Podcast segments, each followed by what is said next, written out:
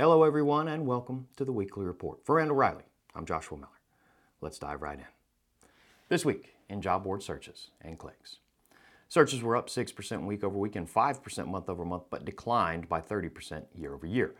Clicks, well, they were up all the way around. Totals increased by 4% week over week, 10% month over month, and 58% year over year. This week in freight. Load postings were up by 1%, with gains of 4% in dry van loads and 11% for refrigerated loads, but a drop of 4% for flatbed loads week over week. Load postings were mixed by region, with declines in three of the largest regions by volume, those being the Midwest, Southeast, and South Central regions, but the volume did shoot up by 19% over on the West Coast. Truck availability dipped by 1% week over week as the overall load to truck ratio edged higher. That is now the first week over week increase in 10 weeks. Spot rates dipped by 3 cents per mile week over week, and when excluding fuel charges, the overall spot rates are now down 24% year over year. Dry van rates increased by 1 cent, refrigerated fell by 3 cents, and flatbed rates were down 4 cents per mile week over week. Now, the story of the week. The Federal Motor Carrier Safety Administration, or the FMCSA, is now accepting public comments to amend the federal regulations surrounding drug testing.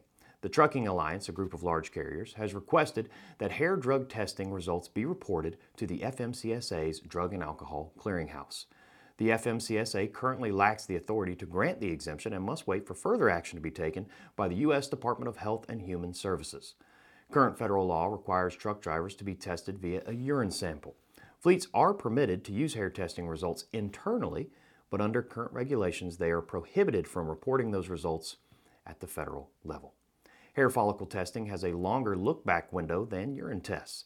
The standard urine test can detect drug use going back a few days or possibly weeks, depending on the drug. Follicle tests, however, can find the drug use going back for about 90 days. It's also been found that hair tests yield more positive results for hard drugs such as cocaine, opioids, and meth. And that does it for this week's report.